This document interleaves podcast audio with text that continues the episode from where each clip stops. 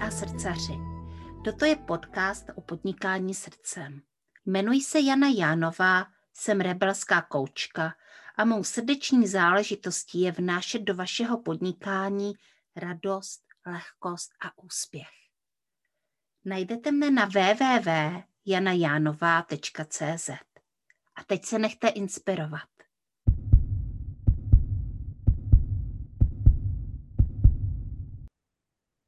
Dobrý den, mé milé posluchačky a posluchači podcastu Srdeční záležitosti. Já tady dneska natáčím a vlastně v lednu je to druhý díl, který natáčím podcastu Srdeční záležitosti. A zase tady mám jednu úžasnou inspirativní ženu, online podnikatelku a také vlastně částečně offline podnikatelku, která se jmenuje Markéta Mrková. Ahoj Market. Ahoj Jano, ahoj posluchači. Moc mě těší, že tady můžu být s vámi. No a Markéta Mrkvová se zabývá copywritingem a specializuje se na webe. A samozřejmě máme před sebou jeden velký podnikatelský příběh. A ještě předtím, než si o tom začneme povídat, tak bych ráda řekla, že s Marketou se znám dva, tři roky.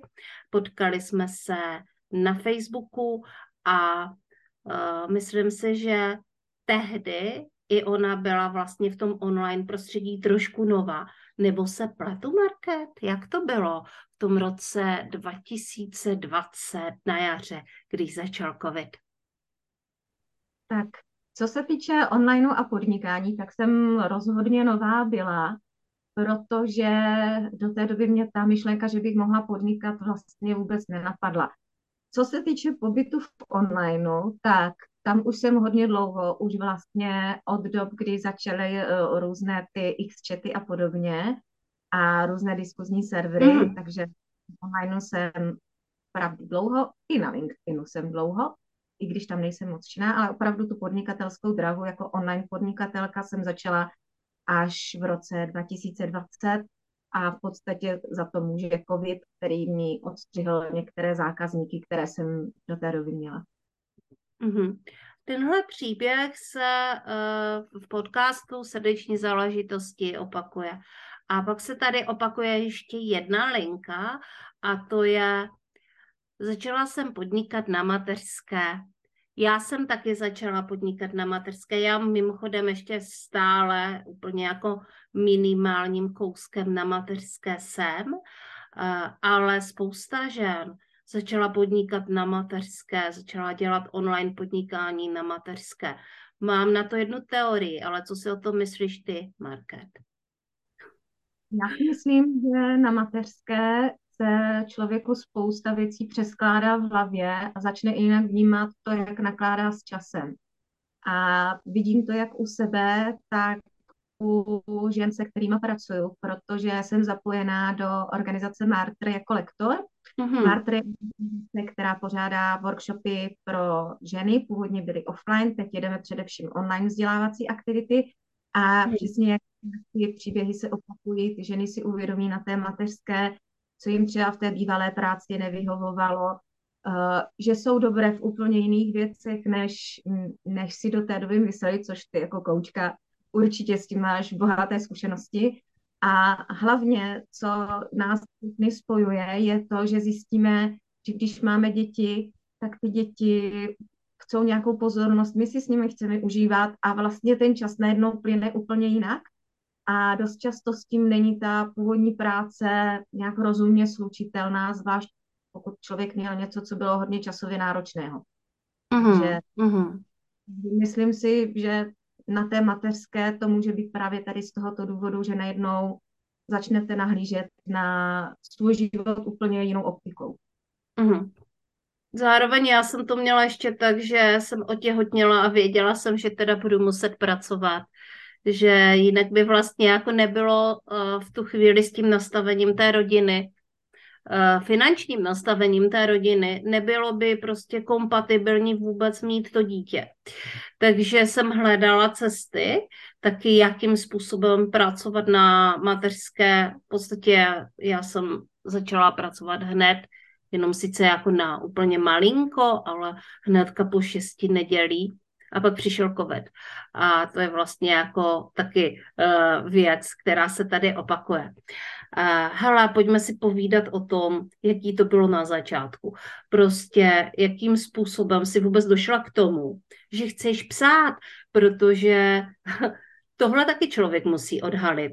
Uh, moje dcera měla od pěti let v hlavě prostě uh, kód, chci být zpěvačkou a postupně se dostává k tomu, že je, že bude operní nebo uh, operní zpěvačkou, ale ne každý to tak máme. Já jsem na to přišla prostě po třicítce, co chci dělat. Takže jak se na to přišla ty? Tak u mě to bylo taky takové trošičku komplikovanější, i když možná se dá říct, že tam ta touha psát nebo jako být fascinovaná tím psaným slovem byla vždycky. Protože já jsem jako malá hodně ráda četla knížky od Geralda Darela, který psal o cestování a o objevování zemí, kde jsou zajímavá zvířata. Takže tam se vlastně pojí hned dvě věci. Mně se líbilo ten způsob, jakým píše a líbila se mi ta jeho práce. Ale mhm. se tam převážela trošku víc. A pak jsem četla spoustu dalších knížek o přírodovědcích a nakonec jsem skončila na přírodovědecké fakultě, kterou jsem vystudovala, dělala jsem ještě i na Akademii věd a ta věda, ten proces zkoumání něčeho mě obrovsky bavil a vlastně baví mě to doteď. Takže kdyby bylo možné pracovat jako vědec na začátku 20. Eh, století, kdy to bylo opravdu o tom jezdit do těch cizích krajů, tam celý den trávit v divočině a pozorovat ty zvířata, tak budu úplně nejšťastnější člověk a asi v té kariéře budu pokračovat. Ale v současné době už je to dost o něčem jiném. Je tam hodně grantová politika a spoustu času tráví člověk u počítače uh, nějakými datovými analýzami a sepisováním věcí, což úplně není moje zóna génia, se přiznám. Mm-hmm. No, ani uh, jsem měla ráda de facto už od puberty, kdy jsem psala takové jako kratoučké povídky, ale hlavně jsem začala psát v době, kdy jsem byla na vysoké a kdy jsem objevila svět LARPu, což je převedeno hra na hrdiny, jako když hrajete vlastně třeba uh, počítačovou hru Zaklínač, tak něco takového, ale naživo, každý tam má svou roli a hraje za ní. A já jsem psala tady uh, povídky ze světu, uh, ve kterých uh, jsem byla účastná jako ten hráč. Takže tady asi vznikla nějaká ta touha vyjadřovat se přes ty slova, protože hmm. mě pomáhalo jak se zžít s tou postavou, vlastně proniknout do toho jejího myšlení tím, že jsem si o ní začala psát, tak potom nějakým způsobem třeba dokončit ten příběh, který se tam začal, nebo potom už i pomáhat v organizaci a psát. Takže tady vlastně začíná ta psací linka, ale je pravda, že v té době mě nikdy nenapadlo, že bych mohla psát reklamní texty. To mě přišlo úplně jiný svět. On je to jiný svět, ale ty prvky se tam prolínají. Mm-hmm. A tady jako takové, vlastně tady to, že ráda píšu, věděla moje kamarádka z Přírodovědské fakulty v Jižních Čechách. A když jsem byla na mateřské a vlastně už jsem nedělala u nás v Brně pro Akademii věd, tak mi nabídla pozici, že bych mohla psát populárně vědecké články pro jeden jejich projekt a tady vlastně začala ta dráha, kdy jsem za to psaní už dostávala peníze, i když pořád ty populární vědecké články jsou něco jiného, než když člověk píše uh, čistě prodejní nebo obsahové texty pro ty weby. Mm-hmm, mm-hmm. Teďka bych se chtěla zeptat, jak to vlastně jakoby přijde. Tak jako zjistím, že mám jakoby uh, talent na psaní už jsem něco napsala, eh, je to můj koníček, je to můj velký koníček a chtěla bych se, chtěla bych se tím začít živit. Tak eh, jaké kroky je potřeba udělat k tomu, aby, aby se to stalo realitou? To je moc dobrá otázka a spousta lidí právě nevnímá úplně tu šíři která tom je, když když se začíná a myslí si, že ten člověk, který už potom toho copywritera dělá dlouho, takže to měl, buď to má vrozené, má talent, uh, štěstí, cokoliv, ale vlastně ten talent nebo ta chuť psát je tam jenom jeden dílek z té skládánky, protože jinak v podstatě je to řemeslo. Je to, uh-huh. jak když chcete zpívat, tak taky když máte talent na zpěv, tak je to samozřejmě super, ale dá se i vypracovat tím, že to zkoušíte. Takže na začátek, aspoň já jsem to teda tak měla a určitě to tak bude mít spousta dalších copywriterek. Sledujete blogy někoho, kdo vás zaujal v tom psaní. Já jsem to měla takhle svůj vzor Hanku Šormovou, která Aha. má něco jiného ale vlastně díky jejímu blogu na nomádské stezce jsem zjistila, co ten copywriting vůbec obnáší, jakým způsobem se na to má člověk eh, dívat eh, na svůj vztah jako copywriter versus klient, eh, jak vůbec psát, jak strukturovat ten text, protože ona jedna věc je to, co víme ze školy, že máme třeba ty jedničky ze slohu, ale ten text pro online prostředí se strukturuje trošku jiné, jinak, i když ta myšlenka, že to musí mít hlavu a patu, tak tam zůstává pořád, že prostě to musí být pochopitelné pro ty lidi, co to čtou. Takže jedna věc je sledovat teda nějaké svoje vzory. Ty vzory vám většinou doporučí i kurzy. Buď něco, co sami pořádají, i když asi začít u Oto Bohuše bych někomu, kdo je úplně na začátku nedoporučovala, to je hodně velké sousto, ale je spoustu kurzů od uh, jiných copywriterů, kde se můžete naučit psát, můžete se naučit na to dívat, ale důležitá je tam ta chuť to pořád zkoušet, protože jedině tím, že člověk napíše těch článků třeba stovku, tak teprve se vypracuje a super je taky mít k sobě někoho, kdo, kdo vám dá občas zpětnou vazbu, což já jsem na začátku neměla, takže ten start nebyl až tak raketový. Mm-hmm. Já teďka hodně studuju literaturu i zahraniční okolo podcastu, okolo marketingu podcastu. A jedno z doporučení, které budu později sdílet v takových svých jako jednohubkách podcasterských, je nechte poslechnout eh, svůj projekt někomu jinému, než je máma protože samozřejmě maminka vám přeje, většina maminek přeje a ne, není tak kritická, ale je potřeba se na to podívat kritickým okem a i kritickým uchem a, a do začátku to trošku vyladit. I když já vlastně jako každýho podporuju, v tom, aby začal tak, jak umí, že jo? protože jinak by jako jinak prostě nelze začít jinak, než tak, jak jsme tady a teď. A už teď jsme jako v nějaké úrovni mistrovství a prostě se posouváme dál a dál tím, že se setkáváme s tou realitou, zkoušíme to jinak, na, na, přicházejí nám nové myšlenky, inspirujeme se a, a postupně se to nabalí a začíná z toho vznikat něco skutečně úžasného, exkluzivního, když máme dostatečnou výdrž, protože skutečně je to tak, že ani pravděpodobně ani Mozart, prostě Mozart musel hrozně moc cvičit. Hrozně, hrozně moc cvičit, protože on měl jako šíleného tatínka, který ho nutil vlastně cvičit každý den mnoho a mnoho hodin, takže ten jeho talent měl obrovský prostor se, se uh, nějakým způsobem vyvíjet. A pak jsem slyšela ještě o dětech, o dvojčatech, které se staly, byly to holčičky, uh, někdy v 70. 80. letech. Jejich tatínek byl podle mě pedagog a zároveň uh, šachista.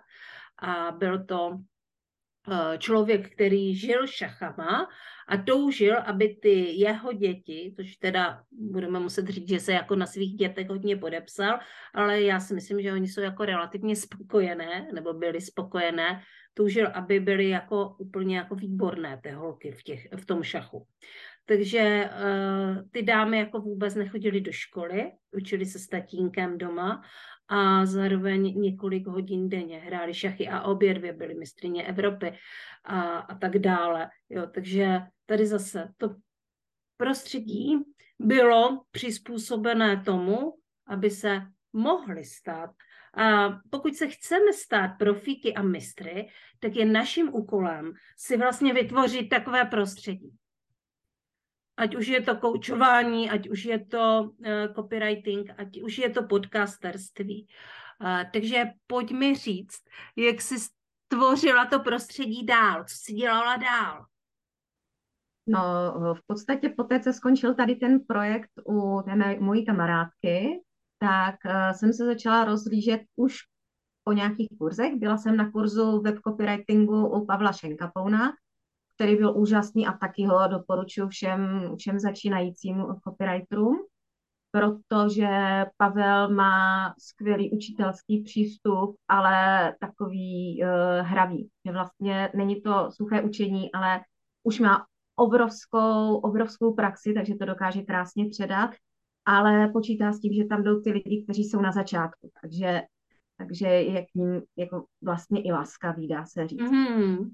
A tady po projití toho, tohoto kurzu jsem začala hledat práci a e, hledala jsem napřed na webu copywriting.cz, což teda nikomu nedoporučuju, protože ty sazby za články jsou tam hodně směšné, ale v té době to pro mě bylo aspoň něco, kde si můžu ty své schopnosti, co jsem měla z toho kurzu, tak trénovat.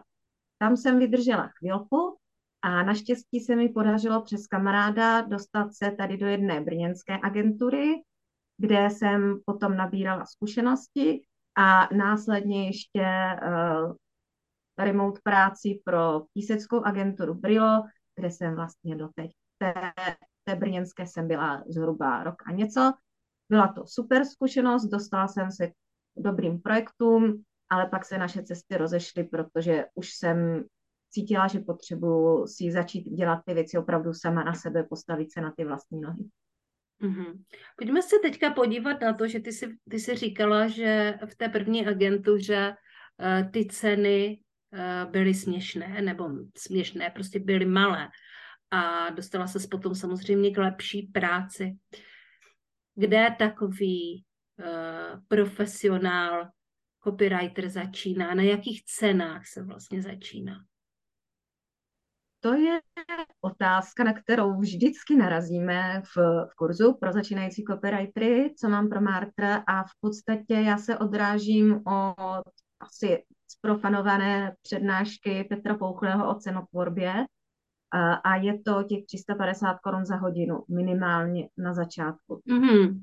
Teď už bych řekla, že v současné době s inflací to bude o něco víc a jsem zvědavá, protože právě za 14 dní budeme mít s holkama z kurzu, který teď běží, tak budeme mít debatu na tohle téma, tak jsem zvědavá, k čemu se posuneme teď. Mm-hmm. Protože loni jsem říkala těch 350 až 400, ale to bylo loni na jaře a už se to vlastně někam posunulo.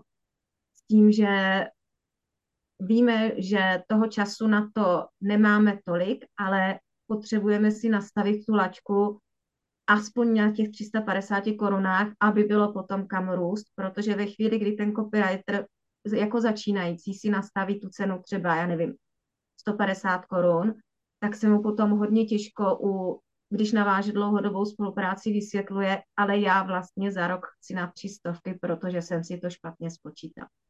Mm-hmm. Je to velká uh, velká práce na mindsetu, což ty určitě taky znáš s klientkama právě co se týče cenotvorby, ale všechny zatím, co začínali, tak opravdu začaly na těch 350 korunách na hodinu. Já, mm. jsem, já jsem začínala právě na 250 a vím, že nevíc toho, že jsem s tou druhou agenturou hned na začátku měla fakt skvělé, uh, skvělé vztahy, mm-hmm. tak mě nepodaří tu cenu jako dostat výš. Mm-hmm. Jasně. Na začátku jsme tady řekli, že se uh, primárně zabýváš texty na weby, což je už vlastně hodně profesionální kategorie. Uh, proč děláš zrovna tohle? Proč jsi vybrala tuhle oblast? A jaké další oblasti tady uh, vlastně ten copywriting skýtá? Tak weby jsou moje srdeční záležitost, to musím říct rozhodně. A je to proto, že v podstatě web je taková nejkomplexnější věc v tom psaní a když už člověk poznává toho klienta, aspoň teda já to tak mám, tak uh, mně přijde úžasný postavit to celý. Nejenom vlastně říct mu, tady budeme psát blog, protože teď zrovna máte uh, tyhle ty témata na pořadu dne, ale ten web opravdu odráží uh, celou tu strategii podnikání, osobnost toho člověka, jeho růst, co může poskytovat, takže je tam vlastně zakomponované, jak to, že poznávám jeho samotného jako člověka, což je úžasné, já ráda poznávám nové lidi, tak celé jeho podnikání, tak i tu jeho cílovku, vlastně to, jak na něho ti lidi reagují a mě baví skládat tady ty komplexní pucle. Mm-hmm.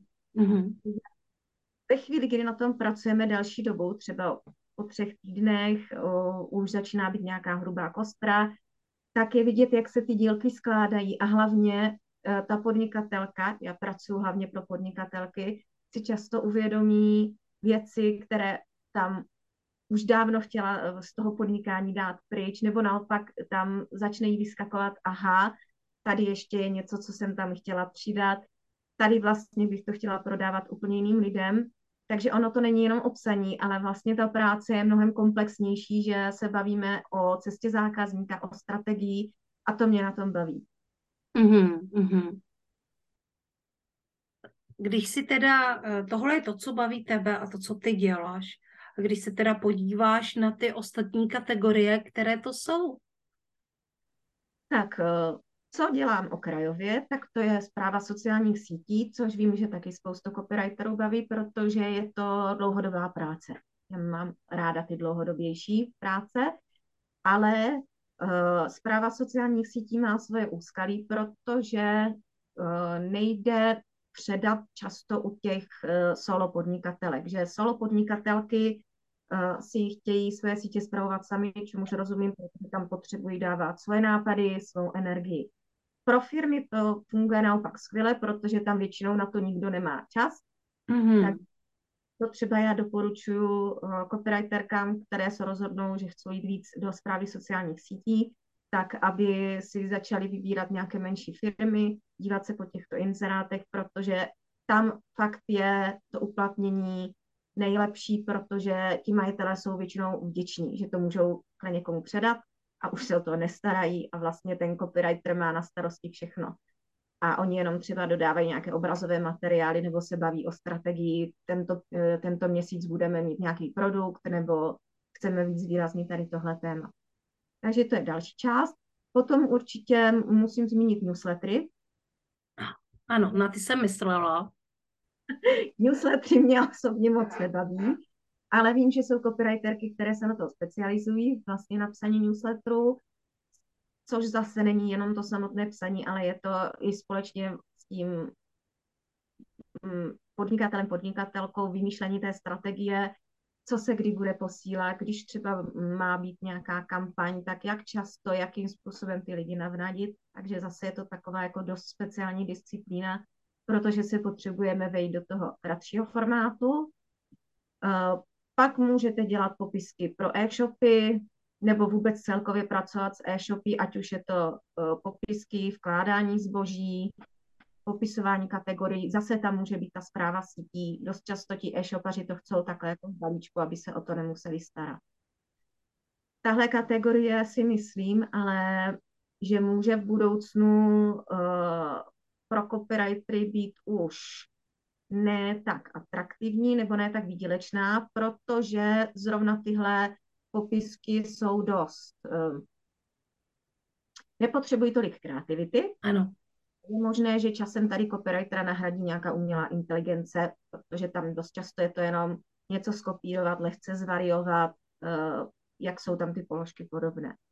Mm-hmm. No, určitě se dá zmínit uh, copywriting pro offline Eh, offline média, což znamená tvorby textu na letáky, eh, na různé billboardy a podobně. Eh, někdo se specializuje čistě na claimy, že vymýšlí claimy pro nějaké reklamní spoty, claimy pro značky, to taky je jako speciální disciplína a i když se to nezdá, tak vymyslet claim je třeba práce na 14 dní, protože zase se tam pracuje s celou tou strategií. I když když vlastně z toho potom třeba vylezou jenom dvě věty. Tak, nevím, jestli jsem ještě na něco zapomněla, ale myslím si, že asi takhle by to bylo. Mm-hmm. Mně přitom jako napadá jedna věc, že pravděpodobně, když se někdo podívá na můj web, nebo na tvůj web, nebo prostě na nějaký web, tak netuší, kolik je zatím práce, hlavně, uh, že je zatím i třeba docela dost peněz, protože často, já už jsem si teda web, ten první web jsme postavili s manželem, ale mm, druhý web uh, už uh, dělala profesionálka, několik dokonce za sebou, i text na vlastně tento web, ale já ho postupně měním, psala copywriterka společně se mnou, samozřejmě to nejde bez toho člověka, ale kolik je zatím vlastně času, uh, investic, uh, společného přemýšlení, společného brainstormingu a vlastně i celá ta podnikatelská cesta, jak se vyvíjí. Teďka řeknu na sebe jednu věc, která je jako prostě pravda. Můj web za mnou vlaje.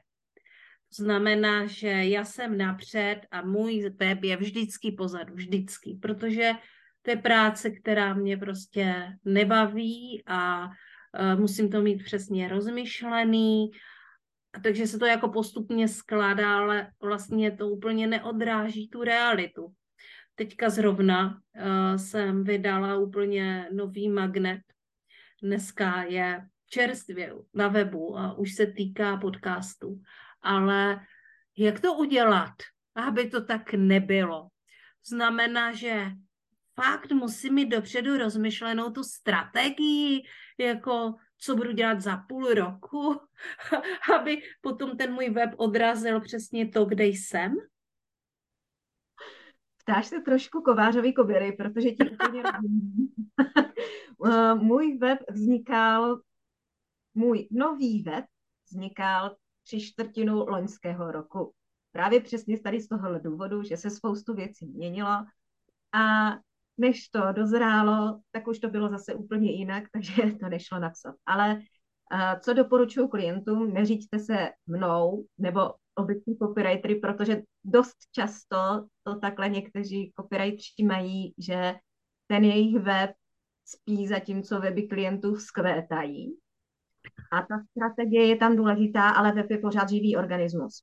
Takže je dobré, když děláš úplně nový web, nebo když děláš rebranding, tak si to rozmyslet, takové ty vize a plány do budoucna, třeba na ten rok, ale spíš způsobem, teď to napíšeme takhle, ale je možné, že tady budu ještě něco přidávat, takže už si třeba s tou webařkou domluvit za dva měsíce, za tři měsíce budeme ještě přidávat tady tu sekci, protože něco plánuju. Já třeba tam mám takhle domluvené s Verčou Váskou, která je moje webařka, že budeme přidávat ještě sekci na ty, na ty networkingy, protože překlá, budu překlápět vlastně ze Simple Shopu, tak, ale taky je to věc, kterou nechci dělat teď, protože teď nehoří, ale vím, že tam bude. Už vlastně mám ten plán. Stejně tak, jako je tam plán, že tam časem bude blok.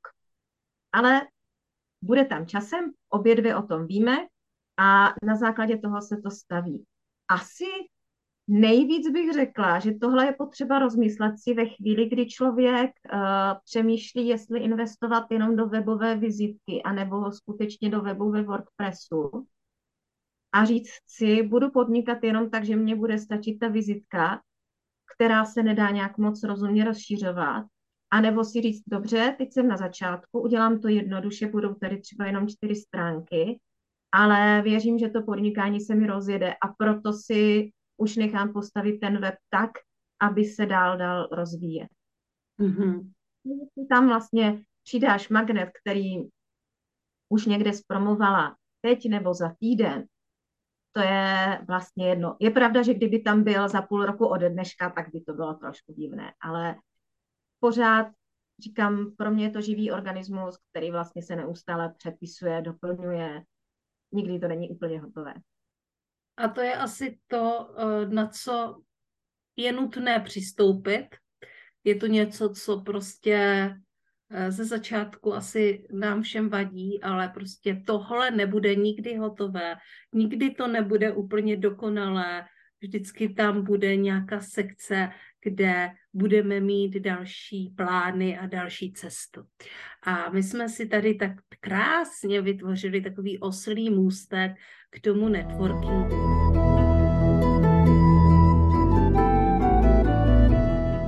Já, když jsme se spolu tady bavili předtím, než jsem zmáčkla to tlačítko, no není to tlačítko play, no je to record, ale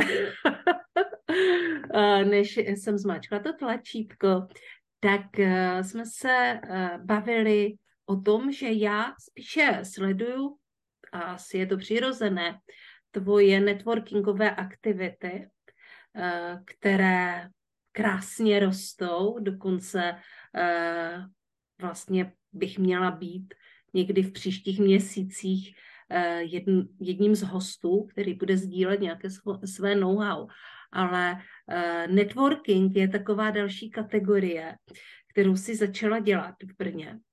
A musím teda říct, že jsem byla dvakrát a vždycky mě to ohromně bavilo. Jak ti to napadlo, že budeš dělat networkingy a v čem vlastně vidíš tu jejich, tu jejich sílu? Tak, ta myšlenka vznikla v roce 2021 o prázdninách, což, jak si všichni pamatujeme, bylo takové to naše skvělé volné okýnko eh, mezi dvěma lockdowny. Mm-hmm. A já mhm. byla úplně unavená tím, jak se s lidmi potkávám jenom online. Protože nejenom, že to je vlastně ten pozůstatek toho lockdownu, že jsme všichni byli zavření a jinak to nešlo, ale i ta práce copywritera je dost o tom, tím, jak pracuji s lidma z různých koutů republiky, tak se většinou online potkáváme. A mě najednou po těch x měsících, co jsem byla zavřená doma, začalo se stýskat kontaktu s lidmi, s těmi podnikatelkami, které, které znám a které jsou i z Brna. A tak prostě jsem zkusila náhodně svolat, pojďme se potkat, pojďme si prostě popovídat. Tehdy tady byla ještě v Brně na návštěvě Petra Rybková, takže jsem měla možnost ještě potkat svou copywriterskou v podstatě mentorku, takže o to to bylo zajímavější, ale tady vznikl ten prvotní nápad a já jsem v té době měla i tady, co se týče těch setkávání sebevědomí, opravdu úplně malinkatý, takže jsem si říkala, dobře, zamluvím tady stolek pro pět lidí v kavárně Melounový cukr, což kdo zná Brno a zná tu kavárnu, tak ví, že ta kavárna je opravdu malinká. No, jak to pokračovalo dál? Já začínám mít jako šimrání. Šimrání máš správně, protože se nás sešlo 12. To škodí bylo obrovské překvapení a doteď jsem vděčná obsluze, že to vzala absolutně s klidem. Přirazila nám tam stolky a sice jsme seděli jako ty slepičky na hradě vedle sebe, ale bylo to úžasné a vlastně tam mě došlo, že tady tyhle věci chci dělat, protože mě to dává obrovský smysl. A původně to byly opravdu jenom takhle setkávání u kávy eh, v různých brněnských kavárnách. Párkrát jsme byli eh, i v pracovnách některých těch žen, aby, aby vlastně nám ukázali i to své prostředí. Ale po tom druhém lockdownu, což znamená vlastně v loňském roce, už bylo vidět, že ty ženy chtějí uh, něco víc, než se jenom potkávat, že už to nestačí. A v tu chvíli uh, přišla ta myšlenka a co tam přidat teda vzdělávání. Takže vlastně od října loňského roku ten networking běží už jako regulární networking, což znamená, že tam je nějaká ta fáze, kdy se ženy představují, uh, mluví o svých projektech, délka toho představení za prvé, záleží na každé ženě, protože někdo je introvert a chce o sobě říct jenom ty tři věty, někdo toho má na srdci víc. A já se vždycky snažím, když vidím, že tam je takové to váhání, ale že ten člověk by ještě chtěl něco říct, tak je postrčit, protože samozřejmě jako copywriter já si o těch lidech vždycky něco zjistím, abych je mohla trošičku jako pošťouchnout, aby o sobě řekli něco víc, než mají třeba claim na webu. No, tady po té networkingu tam vždycky máme nějakého experta, což se moc těším na tebe, uvidíme, jak nám to v těch příštích měsících vyjde. A ten má plus minus půl až čtvrtě hodiny podle toho tématu, nějakou přednášku, kdy ale se snažíme o to společně, aby to nebyla frontální přednáška jenom jako povídání o těch zkušenostech, ale skutečně tam rozproudit tu debatu, nebo ty uh, přednášející si třeba donesou nějaké pracovní listy, které potom ty lidi na networkingu vyplňují, aby si mohli zároveň už odnést i něco pro to svoje podnikání. Třeba teď to měla na koncertu Pavlína Olšáková, měla vlastně pracovní listy, kde jsme si zhrnovali, jak vlastně nám to fun- podnikání fungovalo v tom loňském roce, naše cíle, naše vize. A bylo to super, já to rozhodně použiju teď vlastně na začátku tohoto roku. A třetí část toho networkingu je už potom povídání, protože samozřejmě, když už se potkáme, tak si chceme ty, co se známe, i to, co se neznáme, popovídat, jak se máme, co děláme, pozvat se na různé akce. A takhle to funguje. Většinou ty networkingy jsou plus minus na ty tři hodiny. Stává se, že se to protáhne a že třeba část těch žen jde ještě společně na večeři nebo na oběd. Vždycky záleží na konkrétní situaci. Mm-hmm. A proč by tam měli chodit? Už na základě těch brněnských networkingů vzniklo několik uh, hodně zajímavých spoluprací. Uh, třeba uh, když vezmu Kateřinu Elsnerovou, která je malířka a věnuje se uh, artu, tak navázala spolupráci s její kolegyní a o prázdninách měli několik společných akcí. Já doufám, že letos tom budou pokračovat, protože to bylo super. Já jsem tam takhle našla taky uh, kolegyni, se kterou budeme něco dělat. Uh, našla jsem na networkingu právě další přednášející. Jenom díky tomu, že tam přišli a představili se, tak vlastně už to byl impuls, že by mohli se účastnit těch dalších jako přednášející. A taky tam ženy získávají zpětné vazby na, eh, na to, co chystají, což je taky super, protože dost často my jsme v té naší hlavě máme to nějak vymyšlené nebo komunikujeme s tou naší cílovkou, která už nás zná, ale je dobré tam občas si nechat dát vhled úplně od někoho, kdo to vidí poprvé. Mm-hmm. Nás často napadají ještě další vylepšení nebo nadstavba nebo cokoliv dalšího. Takže setkávání, spolupráce, růst. Mm-hmm. Můžeme si říct, že je to příjemné se prostě setkat uh, naživo a my, uh, které pracujeme online, tak nám to možná ještě víc chybí a možná, že nám v takovém prostředí, přátelském prostředí u kávy, zákusku, s přednáškou úplně jinak pracuje mozek a může to být velmi inspirativní a kreativní. A vyvětráme se, výjdeme z těch svých online nor. a, a přijdeme na úplně jiné věci a zároveň se můžeme propojit, protože networking je o propojování, o síťování. Já na tebe ještě prozradím to, že, a já to vlastně neprozradím, protože ty už si to tady na sebe prozradila, že děláš ty larpy, ale to, co prozradím a to, co tady ještě řečeno nebylo, je, že se věnuješ i umění, jinému umění. Eh, nedávno jsme na to narazili, že hraješ eh, v kapele hudební nástroj, ovládáš a co ještě děláš, kromě tady tohoto? Tak, bohužel to teď zklamu posluchače nebo diváky, kteří se na nás dívají. Naše kapela je teď ve fázi spící, mm-hmm. protože nám uh, narodili některým členům děti a zase jedna členka se odstěhovala na Vysočinu, kde teď rekonstruuje chalupu, takže většinu času tráví mimo Brno. Takže uvidíme, jestli se nám ten projekt nastartuje znovu. Ale bylo to skvělé, byla jsem tam taky více jak deset let, byla to kapela hrající historickou hudbu ze středověku, takže jsme samozřejmě měli všechny ty středověké nástroje, středověké oblečení. No, co mě ale teď nejvíc baví, co se týče toho Volda, když teda zrovna nejsem na nějaké té larpové akci, máme taneční skupinu, která se jmenuje Friday Dancers a věnujeme se stylu, který má teď název uh, podle taneční skupiny americké, která ho vymyslela. Říkat vám ho nebudu, protože je velmi složitý, spíš asi popíšu, o co jde.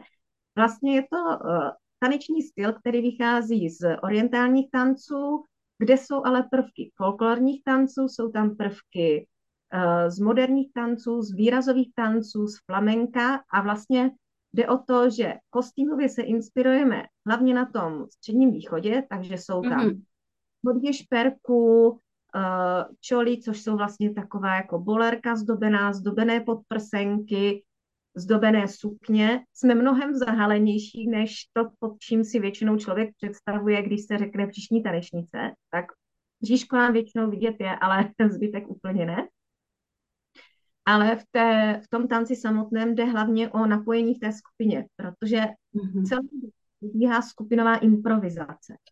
Ten tanec je založený na nějakém systému prvků, které se tanečnice postupně učí v kurzech a tyhle prvky potom ta, která vede tu skupinu, tak začíná pomocí signálu, který se dělá rukou. Tady, kdo mě vidí, tak teďka vidí, že tady takhle kroutím rukou a vlastně mm. signálu tou rukou, po případě tělem, nohou, náklonem těla, tak ty tanečníci za ní ví, jakým prvkem nebo jakým setem prvků dál budou pokračovat. Aha. Takže hodně tam funguje takové to vzájemné napojení a je to částečně pro diváka, ale částečně i taková skupinová, eh, skupinový tanec, eh, tančení si sami pro sebe ty ženy. Takže není to jenom ven, i, i dovnitř. A my teď se skupinou plánujeme, doufám, že se nám to zase podaří. Loni jsme vystupovali na slavnosti mandloní v Pustopečích, takže třeba se tam potkáme. Jinak je to skupina Friday Dancers, máme na Facebooku stránku, kdyby nás někdo hledal. No, úžasné. Hele, a jedna z posledních otázek. Co chystáš do budoucna? Kam se to vyvíjí? Teďka se možná hodně ptám na ten networking, jo, ale uh, jestli máš nějaký věci a co se týče té tvé základní profese. Prostě pojď nám říct, co se bude dít tenhle rok.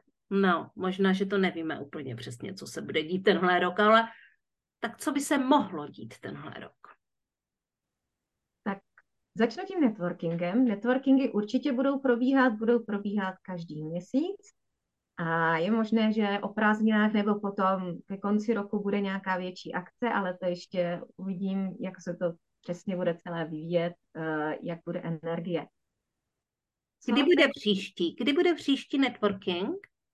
Příští networking, protože natáčíme v lednu, tak bude 27. ledna, ale posluchači, kteří nás budou poslouchat až v únoru, tak mhm. pravděpodobně mm-hmm. budou zajímat až o únorový termín. Ano. Ten bude v druhé polovině února ještě přesně ten termín. Mm-hmm, mm-hmm. Takže v druhé polovině února bude networking a, ano, a co dál? A dál potom, kdo bude chtít, tak ať mě sleduje. Já vždycky vyhazuji informace zhruba měsíc dopředu na mém profilu osobním, kde je uh, událost, na kterou se vlastně dá, co se týče toho networkingu, přihlásit. A samozřejmě, kdyby měl někdo z posluchačů, posluchaček, buď zapojit se jako ten člověk, který tam bude mít krátkou vzdělávací vsuvku, samozřejmě budu moc ráda, stačí mi napsat. Profesních věcech, co se, čemu se chci věnovat dál jako v psaní, tak mě teď začaly na konci roku fascinovat ty nástroje umělé inteligence a to nemyslím teďka jenom chat GPT, ale Copy AI, Copy Amatic a hraju si trošku i z Midjourney na, eh, na grafiku. Takže určitě budu já osobně zkoumat tyto nástroje a vlastně chceme to postupně zařadit i do toho našeho kurzu copywritingu pro začátečníky, protože tohle je přesně ta skupina, juniorní copywriteri, kteří by se měli naučit s tím zacházet, protože jim to ohromně ušetří práci. A hlavně oni jsou ta skupina, která je tím nějakým způsobem ohrožená. A ve chvíli, kdy ten copywriter bude vědět, co, proč a jak napsat. A zároveň bude umět využívat ty nástroje, aby si třeba našel uh, relevantní údaje, aby mu to pomohlo poskládat strukturu hmm. toho textu, tak najednou je pro toho zaměstnavatele zajímavější, i když je jenom junior a ještě nemá za sebou tu dlouhou dráhu. Takže vlastně v tom nedostatku se najde jakoby ta příležitost, jestli to dobře chápu. Mhm. Protože já vlastně ty AI nástroje nevnímám jako něco, co nás má nahradit, ale něco, co nám má pomoct. Mhm. Teď otázka, jak to uchopíme. Jasně. Já jsem nad tím přemýšlela podobně. Uh, ono samozřejmě už existují i jak, jakési, nebo jakési docela dobré koučovací aplikace například, jo. Uh, protože, co si budeme povídat, my kouči hodně razíme takovou tu myšlenku, že kouč je nenahraditelný, uh, že člověk si do hlavy nevidí, takže ty správné otázky si v některých případech uh, nemůže úplně eh, položit, protože se jim vlastně vyhýbá. Protože to prostě tak je, že, že chceme být v tom svém teplíčku, v tom svém komfortu a vlastně to, co uh, jiný vidí z nadhledu, nevidíme a nechceme vidět, protože by nás to vlastně dostalo Eh, do nějaké akce, která třeba může být v tuto chvíli ohrožující.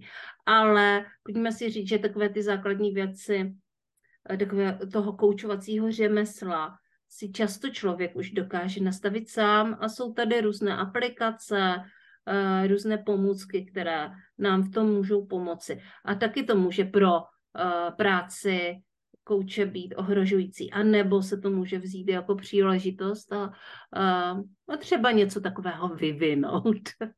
Takže vždycky to jde vzít buď z toho negativního slova smyslu, nebo i pozitivního. A já jsem moc ráda, že to tady zmiňuješ, protože teďka je to velikánské halo, kde kdo to používá, kde kdo o tom mluví ale dá se to vlastně, nemusí to být ohrožující, ale dá se to použít a, dá, může nám to ušetřit ohromnou spoustu času. Co se ale nikdy vlastně nezmění? Co pravděpodobně uh, ta umělá inteligence neumí? Ještě v tuto chvíli. Ona se taky pořád rozvíjí, že? Určitě se neumí ptát. Respektive ty modely, které máme zatím k dispozici free, tak eh, neumí udělat tu práci copywritera, když si sedne s klientem a vytahuje z něho ty informace. A je to proto, že ten náš rozhovor je asi podobný tomu koučovacímu, že my sledujeme, ano. jak se ten klient chová a když vidíme, že se někde jako zadrhne nebo prostě nad něčím moc přemýšlí, tak mu pomůžeme, nebo prostě jdeme na to oklikou, zeptáme se jinak. Eh, díváme se na to průběžně během toho úvodního rozhovoru, co teda je opravdu důležité, protože ono dost často, přesně jak říkala, my si do hlavy nevidíme a je to úplně stejně u toho copywritingu. Já jako člověk, který si nechává napsat web, si myslím, že něco je důležité, protože to vidím z té perspektivy svojí, ale pak přijde ten někdo zvenku a řekne, ale podívej se, tvoji zákazníci, potažmo já, by tam potřebovali slyšet toto. A to je to, co vlastně ta AI neumí, protože nemá tady tuto schopnost analýzy a hlavně neumí to dát do kontextu. Ona by sice mohla najít věci stylu tvoji zákazníci se zajímají o tohle, o tohle, o tohle. Ale ve chvíli, kdy mě ten klient řekne, no jo, ale já to chci dělat jinak, protože já to mám nastavené XY a teď hledáme ten průnik, tak tohle si myslím, že je ještě hodně daleká budoucnost Dobře, o tom, že bude někdo za nás psát texty, jsme si ještě loni mysleli, že je to daleká no. budoucnost. Takže nebudu předjímat, ale myslím si, že tady k tomu, aby ta umělá inteligence byla opravdu rovná tomu lidskému, lidské bytosti, která má ty emoce, která má ty pozorovací schopnosti, která dokáže kombinovat nekombinovatelné, tak to bude ještě chvíli trvat. Mm-hmm. Tak jo, uvidíme, jak, jak se to bude vyvíjet, kam se to bude vyvíjet. Je to v každém případě úplně fascinující sledovat. Uh, a zároveň člověku občas tak jako trne, jo? že aha, jako tak co nakonec jako zůstane vlastně pro toho člověka. Eh, kde je to naše místo, eh, když už si dokážeme vlastně zařídit, aby jako 90% práce dělali stroje a uh, takové to, jak moc chytré stroje ještě dokážeme vymyslet, než budou opravdu chytřejší než my. tak tady pozor, protože my už je nevymýšlíme, oni se vymýšlí sami. Oni se vymýšlí sami, ano. Oni se vymýšlí sami. A to je fascinující. Já jsem kdysi uh, stála úplně na počátku jednoho jako nájemní síla, tehdy na idalštinu. Jsem byla uh, v jednom call centru, kde uh, mým úkolem, a to je jako fakt zajímavá historka, protože to bych nikdy nevymyslela takovouhle práci. Jo. To bylo zrovna, když jsem měla takový jako období, kdy jsem neměla práci a bylo to velmi dobře placená brigáda, fakt několik set na hodinu, celý den se sluchátkama a poslouchali jsme hovory z italského call centra, ale dlužno říct, že tam bylo prostě dalších x lidí, kteří poslouchali hovory z jiných call center, z jiných zemí. Takové ty monitorované hovory a ti Italové tam pravděpodobně vedli nějakou, uh, nějakou diskuzi s uh, operátorem ohledně nějakého produktu a my jsme nesledovali ani tolik to, co říkají, ale sledovali jsme takový to. Uh, jo, prostě tady tyhle zvuky. A museli jsme mít znalost toho jazyka, aby jsme je dokázali rozeznat. A vlastně jsme je z toho hovoru definovali, že tam jsou, označovali různými znaky, včetně nádechu a povzdechnutí a, a tak dále. A tyhle, tahle data se odesílala potom té centrále. Byl to projekt Evropské unie, který vlastně měl pomoct call centrum vyvinout umělou inteligenci, která se s váma bude bavit eh, jako ten uh, operátor. Což už se vlastně v tuto chvíli podle mě děje často. A uh, takže to bylo pro mě jako naprosto fascinující. A tehdy mi manžel řekl, že uh, stojíme na uh, pokraji jako zániku lidstva, že učíme ty, slo, uh, učíme ty uh, učíme ty stroje myslet a dokud budou dělat mechanickou práci, tak pro nás nejsou ohrožením.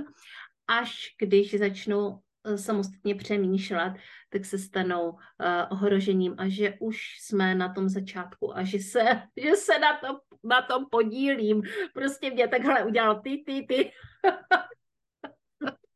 A my jsme v dnešní době, což máme tak, nevím, kolik je to teďka v tuto chvíli let, 10, 7, tak, tak už jsme jako mnohem dál, že jo? takže už, už skutečně přemýšlí, ale nepřemýšlí ještě tak, nedokážou přemýšlet jako lidský mozek. Tak, no, to jsme se dostali k zajímavým věcem. Market, co jsme ještě neřekli? Já si myslím, že jsme řekli skoro všechno, vlastně kromě toho, a proč web, na který vás chci samozřejmě na konci pozvat, jmenuje tak, jak se jmenuje. Mm-hmm. Je, uh, můj web nenajdete pod jménem Markéta Mrkvová, ale najdete ho pod jménem Copy Archer. Jo.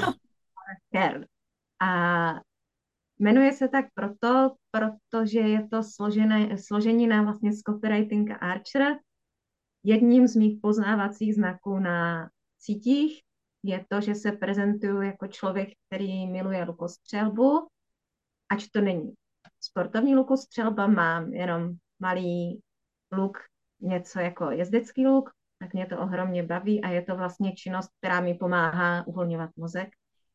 A proto jsem vlastně ten svůj web nazvala Copy Archer a proto mě někteří lidé ze sítí budou znát jako plus lukem. Takže to asi mm-hmm. jako mhm. Poslední tečka na závěr, protože vím, že se lidi dost často ptají, jak se to píše, proč se to tak jmenuje ten web. Takže pokud chcete o mě vědět něco víc, tak určitě na tom webu. Zároveň uh, je to moc krásný point, protože uh, tam jako kdyby je vyjádřeno, nevyjádřeno to, že, uh, že se přesně trefíš. že v té spolupráci s tím klientem se přesně trefíš, že, uh, že vlastně to jde uh, k té trefě do černého, do toho středu. A to si myslím, že jakoby takový to podprahový je jakoby moc hezký že, že to je jako dobře vymyšlený. Tady kopiárčer. Uh, Market, moc krát děkuji za rozhovor. Uh, ještě něco, kam bys nás chtěla pozvat? Na svůj web? Určitě. Na svůj networking? Networking a případně na moje facebookové stránky Markéta Mrková, Copy Archer. Mm-hmm. Tak jo. A já se budu těšit na společné setkání s Markétou eh, na networkingu, kde se budeme bavit o podcastech. A samozřejmě sledujte nás, protože o tom budeme mluvit a můžete se setkat naživo s námi a něco zajímavého se naučit a navázat nová podnikatelská přátelství a třeba i nové spolupráce. Takže ještě jednou moc krát děkuji za rozhovor. Marker, měj se krásně, ať se ti daří, ať je to vždycky trefa do černého. A loučím se teď i s vámi, mý milí posluchači podcastu Srdeční záležitosti. Příště zase uslyšíme nějakou jinou úžasnou online podnikatelku. Takže naschledanou a naslyšenou. Děkuji vám, mějte se moc hezky. Tak jo, ahoj.